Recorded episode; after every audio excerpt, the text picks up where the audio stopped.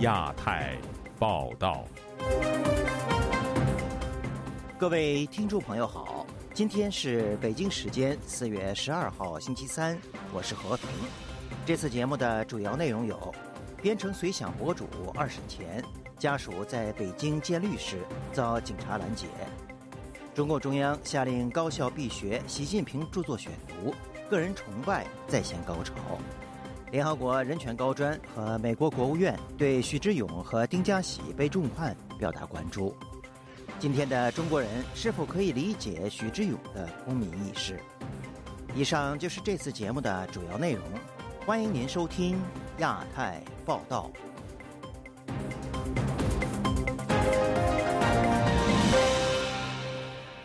因煽动颠覆国家政权罪被判处有期徒刑七年的。中国知名博主阮小环正提起上诉，该案最快下月进入二审。近日，阮小环的家属在聘请律师的问题上与当局相持不下，并一度在北京遭到公安拦截。下面请听本台记者高峰的报道。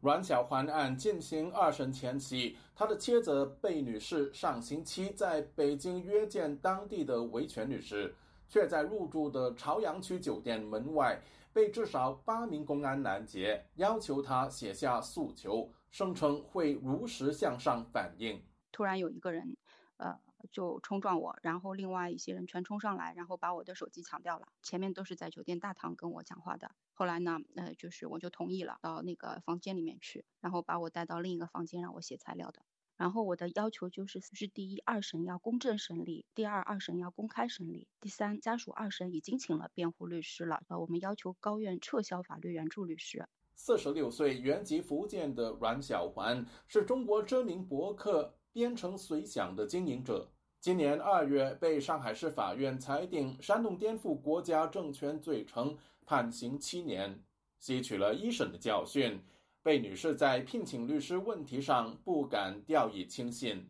因为二审非常重要嘛，在中国是终审嘛。这个经验非常清楚的告诉我们，上海的律师会受到这个相关的压力，上海司法局会给他们压力，国报会给他们压力。呃，阮小环从公开判决书看嘛，这个可能不是一个一般的刑事案件，就是可能跟人权相关了，或者说有一些政治因素吧。我们肯定是要选有这类经验的律师。三月上旬，北京律师尚宝军应贝女士委托，到上海杨浦区看守所要求会见阮小环。但是他进去没多久就出来了，他说不让他见，因为看守所告诉他有法律援助律师这件事情。看守所是明确告诉我，看守所是受到高院的公函通知，说阮小环这个案子有法律援助律师两个，那有了两个法律援助律师，其他的律师就不可以会见的。当局指定的两名律师，其中一人是一审时曾为阮小环辩护的上海律师。这两位法院律师的出现，意味家属聘请的外地维权律师很难介入。律师王宇认为，从法律而言，家属完全可以要求法院解聘法律援助律师，但问题是有人知法犯法。他现在不是说是，呃，法治是人治啊。因为那个法院他不是按法律来啊，而是他按法官的意志来，他按上级领导的意志来，违反他自己制定的法律啊，他掌握的人的这个生杀予夺的一个权利，是吧？这种情况的话，你没有那没有任何办法呀。根据上海中院的一审判决书，阮小环编写了百余篇煽动性文章，透过境外平台发布，抹黑中国的政治体制，煽动颠覆国家政权。造成大量网民浏览效仿。不过，判决书只字未提编程随想博客。自由亚洲电台记者高峰香港报道。中共中央近日通令各级党校和高等院校，要将习近平著作选读作为师生理论教材。有评论认为，此举鼓吹个人崇拜，而政治挂帅和一言堂体制也难以培养出具有创新能力的人才。下面请听本台记者夏小华发自台北的报道。中国共产党中央十号发出关于学习习近平著作选读第一卷、第二卷的通知，是全党全国民族人民深入学习、贯彻习近平新时代中国特色社会主义思想的权威教材。通令各级党委理论学习中心组要把习近平著作列入学习计划，提高政治判断力、领悟力、执行力。各级的党校干部学院要纳入培训教学重要内容，举办各种研讨班、培训班、学习班，全覆盖开展。该通知还要求各高等学校要把习近平著作选读作为师生理论学习教材，推动习近平新时代中国特色社会主义思想进教材、进课堂、进头脑。各级党委宣传部门、组织部门也要加强对习的指导和督促检查，做好宣传报道，组织好宣讲宣介，不断把学习引向深入。旅美时事评论员蔡胜坤接受自由亚洲电台采访指出，过去党规禁止个人崇拜，以中共中央的名义通令学习，这情况非常罕见。过去毛泽东时代都没有为以中共中央的名义来发通知啊，嗯，来学谁的选集，呃，可以想象呢。呃，现在呢，中共中央呢非常着急，希望呢这个全党全民全军呃都应该呢尽快的掀起学习这个习选集的这样的一个高潮，掀起一个个人崇拜的这样的一个高潮吧。蔡胜坤提到，习近平搞个人崇拜登峰造极，远远超过毛领导怎么喜欢，下面才会去拍这个马屁。他们这些著作也好，文集也好，都是呢假大空的语言，没有任何东西，也不值得学习。说实在的。基本上呢，都是一些写作班子啊，呃，炮制出来的一些八股文，空洞。蔡胜坤提到，习近平执政才十年，以他名义出版的书籍已经将近了两百本，数量超越了掌权二十多年的毛泽东。习近平没有学问，越要炫耀。在任何民主国家、自由的国家，这都是不可能出现的，只有在这个朝鲜。呃，或中国才会出现，呃，甚至现在在俄罗斯都不可能出现。台北海洋科技大学通识教育中心副教授吴建中接受自由亚洲电台采访，举例，过去习近平谈《治国理政》这本书，除了中文简体版、繁体版，还有英文、法文、俄文、阿拉伯文、西班牙文、葡萄牙文、德文、日文等十种版本。所以，习思想不止推入中国高校，还有计划的推广到全世界。校园里面，我们过去所熟知七不讲的一个部分，已经先被排除掉了。之后加以灌输习近平的这种理论，习近平的思想。吴建中市警，政治挂帅一言堂的结果将造成中国的知识界、学术界更内卷化，没有创新多元，思辨能力变得低落。中国大陆的半导体、科技工程等等将没办法生存。自由亚洲电台记者谢小华台北报道。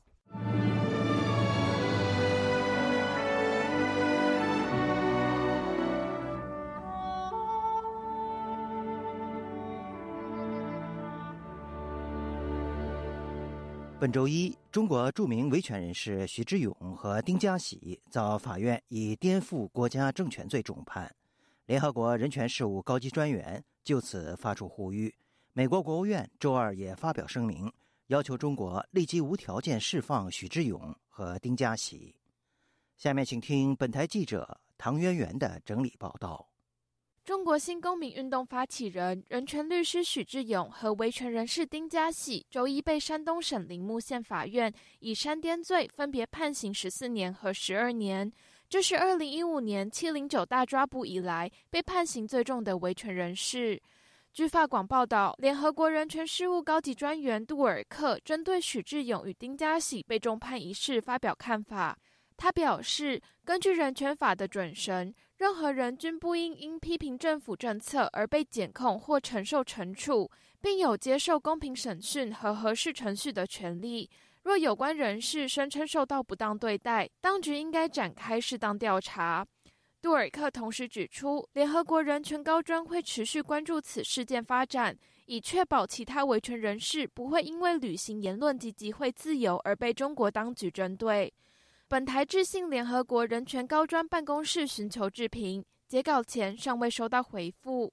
据英国广播电台报道，丁家喜和另外两位人权律师常伟平及李玉涵的家属，今年四月曾向中国最高人民法院院长张军发表公开信。他们声称亲人在受监禁期间遭到酷刑、秘密审判、超期羁押等问题，因此诉请张军进行调查。但公开信发出不久后，丁家喜的家属就收到丁家喜即将被判刑的消息。自由亚洲电台记者唐媛媛华盛顿报道：四月十号，中国知名人权捍卫者许志勇因颠覆国家政权罪被法院判处十四年重刑。徐志勇曾于二零一四年出版《堂堂正正做公民：我的自由中国》一书，书中有关他对中国政治及社会状况的思考，再次受到舆论的关注。下面请听本台实习记者孙哲的报道。二零二三年四月十日，知名人权捍卫者徐志勇因颠覆国家政权罪被中国人民法院判处十四年重刑。堂堂正正做公民，我的自由中国是徐志勇于二零一四年出版的一本书，主要探讨了他的个人经历以及他对中国政治和社会现状的看法和思考。在这本书中，徐志勇讲述了自己作为法律教授和公民社会运动家，为推动中国政治改革和促进社会进步所付出的努力。他详细描述了与其他活动家合作组织新公民运动的经历，以及他们推动中国政治改革的理念和目标。此外，徐志勇还分享了他在监狱中的经历，包括对中国司法体制的批评和对政治审查的反思。书中呼吁更多中国公民参与推动政治和社会改革，同时也希望国际社会关注并支持中国的民主和人权发展。徐志勇呼吁中国人民，中国需要一个基于公民权利和法治的政治制度，而非现行的专制制度。他强调了公民社会和公民行动的重要性，呼吁中国人积极参与。推动政治和社会改革，以实现一个自由、民主和开放的中国。尽管自由开放的民主思想容易被人们所接受，但是中国这样一个专制国家，它显得尤为重要。书中编辑兼著名民运人士滕彪指出：“对中国民众的公民意识、权利意识，在过去已已经有了很。”大的进步，很多人觉醒了，尤其是在就是八十年代之后，因为一些宽松，呃，应该说对言论的限制没有那么残酷，没有那么严密，然后再后来互联网进入中国，然后很多西方的思想、自由民主、人权思想传到中国，嗯，有很多人就就是接受了这种思想。那也有很多人进一步的把这些自由、人权思想去呃实践它，这就成了行动者，成了维权人士、异议人士。法律风险与政治风险的区别，中国公民社会难以实现。关于徐志勇书中强调的公民意识，流亡海外的人权律师陈建刚先生表示：“因为中国是一个高度政治化的国家，你这样一对比，这十多年我们所看到的是民间完败。”因为中共，当他们的谎言起不到，就是他们谎言，呃，针对揭发真相，呃，再有能讲道理的律师学者们来说，他们是必败的。那么一旦他们的谎言失效的时候，中共就会，呃，采用暴力。我们所看到的这这几年来严酷的镇镇压，就是这个原因。尽管徐志勇遭受了近年来最为严重的政治犯判决，他所努力传播的自由思想仍会被有心者铭记。自由亚洲电台实习记者孙哲报道。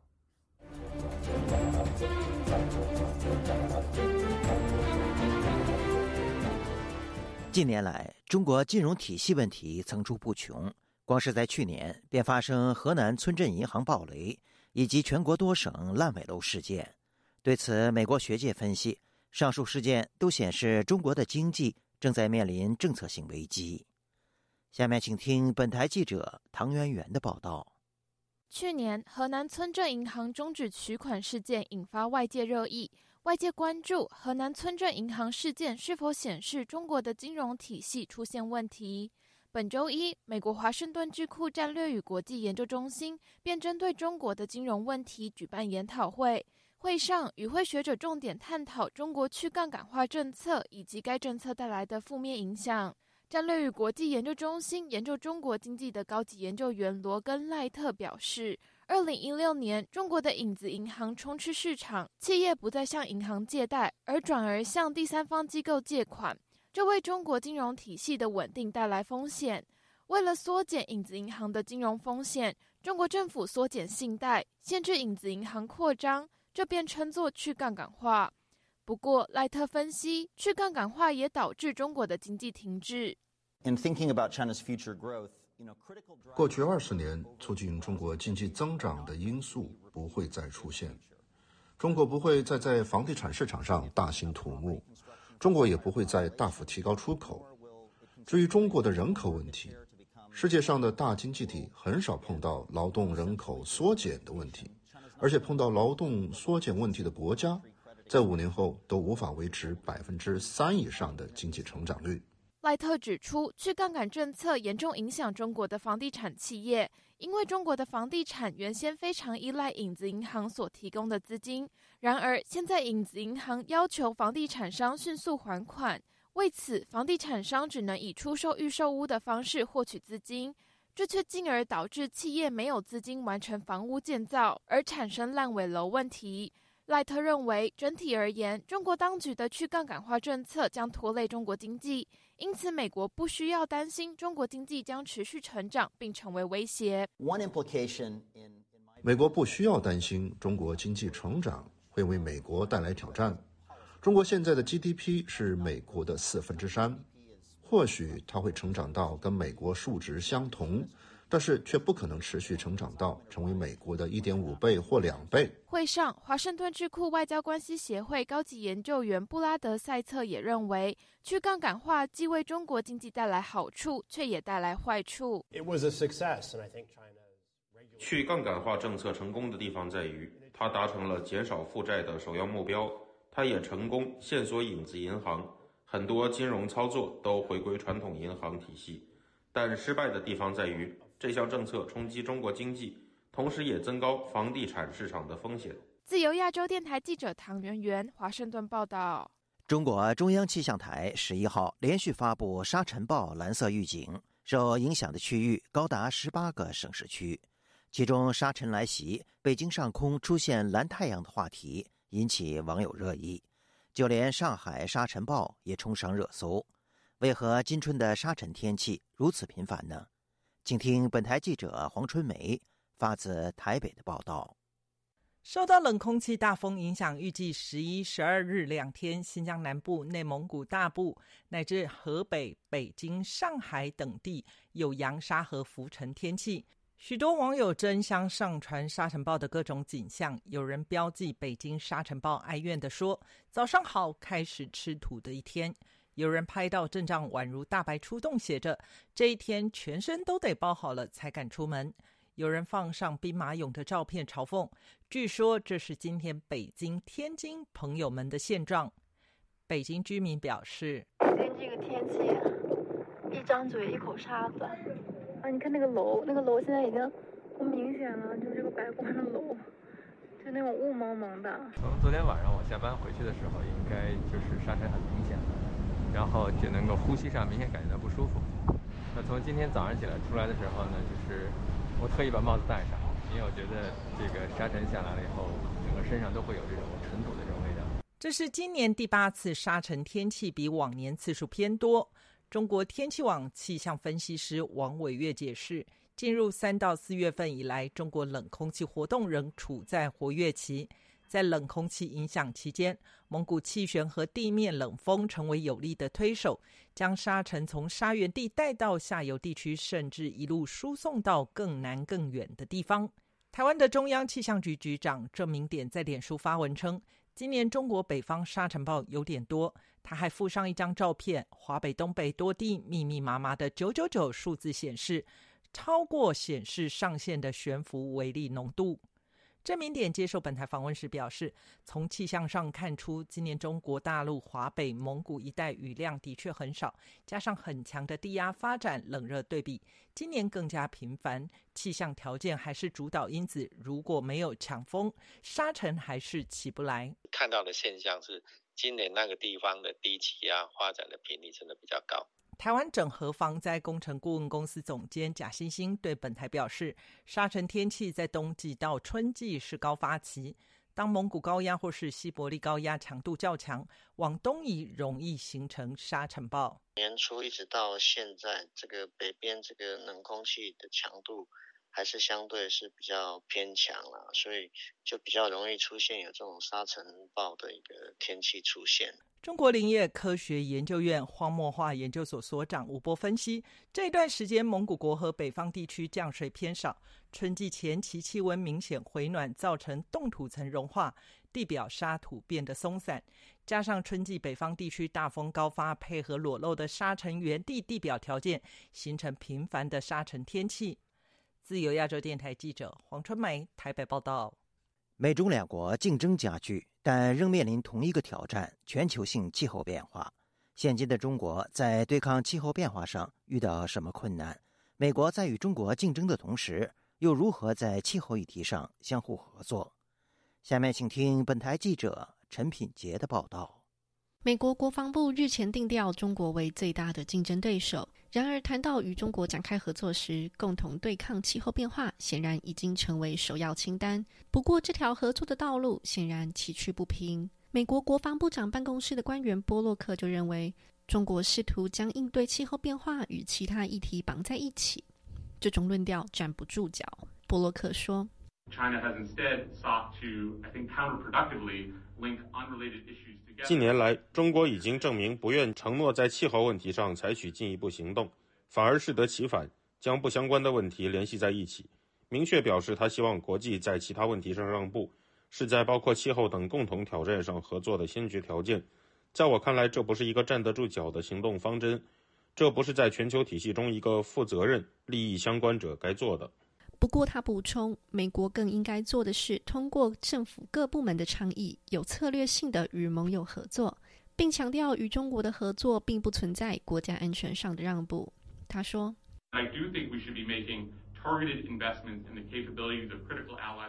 我们应该对关键盟友和合作伙伴进行有针对性的投资。”以抵御海平面上升、更强大的风暴、更频繁的灾难，特别是在日益具有战略意义的地区，如东南亚和受威胁的太平洋岛国。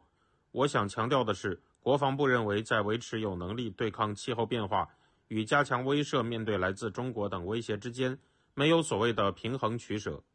波洛克是在美国智库威尔逊中心四月十一日举办的研讨会上这么说的。在这场讨论中国应对气候变化挑战的会议上，与会的专家皆认为，美国不再是可以驱使中国采取行动的角色。中国的行动目的更多是想要对抗西方叙事，与美国竞争。曾经在美国国家情报委员会任职、现任美国气候与安全中心的主任艾琳就说：“在气候议题上。”中国试图利用这个问题来提升它在邻国心中及和美国竞争中的地位。中国将自己塑造成世界舞台上气候问题的领导者和合作伙伴。艾琳在近期发表的一篇报告中，详述气候变化的影响可能带给中国带来的国家安全漏洞，包括对军事和关键基础设施的直接风险。以及威胁到全国的粮食和水安全，可能加剧国内的政治稳定风险。此外，还包括因为气候变化加剧了国际社会对共享资源的竞争，间接刺激与邻国的紧张关系。自由亚洲电台记者陈品杰华盛顿的报道。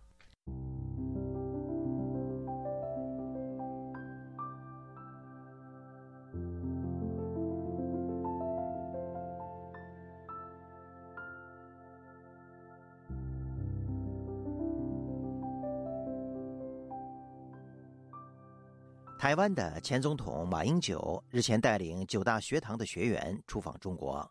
本台采访了其中两位学生，请他们针对台湾的政治体制以及两岸现状发表看法。下面就请听本台记者夏小华发自台北的报道。我自豪台湾的好，但不代表我要把中国大陆贬得一无是处。台湾有人说他们的高铁没有靠背，自己去搭搭看不就知道了。反正我的那个座位有，而且我坐上面还睡得特别香甜。我当然也能理解，我们去接受的可能是这辈子去中国大陆会受到的最高规格的待遇。我们看到的肯定也是北京想要给我们看到的最好的一面。这是台湾清华大学三年级学生周永晴在脸书写下的随马英九访中国大陆十二天醒思的短文，分享和马英九在长江的合照，提到这一趟微信朋友增加了五十几个。有没有被统战？周永晴说：“我回来之后，我就觉得中国很棒，我一定要统一的话，那我想应该大部分呃学生应该是没有这样的想法。我当然还是喜欢我在台湾的生活方式等等。那但我会觉得说，中国大陆还有很多东西我们可以去去发掘，或是呃去那里读书也会是个选项，会更想要去了解这个地方。但会不会想要？”统一，这这个就持保留态度啊。这群随马英九出访的学生主要是零零后，在台湾出生长大，距离国共内战那一段国仇家恨的历史遥远。周永晴说，他们不竟然主张台湾一定要独立，但都是认同、理解、支持台湾有台湾意识的天然台台湾的台。周永晴认为，两岸政治制度和社会体制有差异，彼此都有不能接受的部分。现在统一应该会有不少的问题，有很多的不习惯。周永晴出自台籍和外省结合的家庭，他认为台湾人对自己的自由民主制度要更有自信。啊，我们的制度是肯定是我们我们很自豪。我们过去经历一段这个，就是从威权可能走到自由民主过程，这个是一个民主的灯塔吧。台湾政治大学学生、奔腾思潮网站作家邱泰达告诉自由亚洲电台，大陆发展非常迅速，民族性很强烈。遇到中华民族伟大复兴这个话题，不管是官员、民众、学生，对此很执着，欲望很强烈。由此共同目标，看好大陆未来持续崛起。邱泰达自认也是中华民族伟大复兴的一部分，因为他说不可以否认祖先是从那里过来的。至于会否想统一，邱泰达说：“我觉得现在谈统一还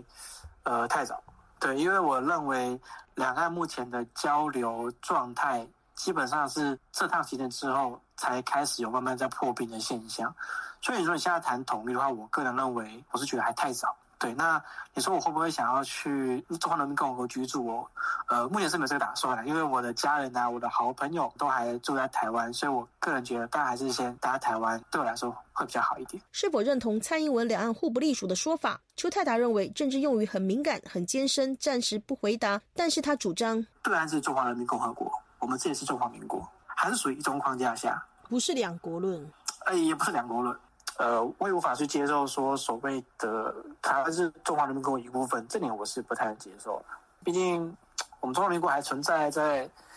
台湾啊，对啊，在这个国家还还是还是在的。谈到两岸的相同和不同，呃，文化历史上面的认同是蛮相像的。像大陆那边的年轻人或者是什么，他们也读金庸、读古龙、读三国演义等等。比较不同的，当然还是在于我们的。政治体制上面啦，对岸的话，他们还是比较是呃属于专制体制嘛，就是权威，就是比较集权方面。台湾这方面当然是民主自由，就是显得比较开放一些。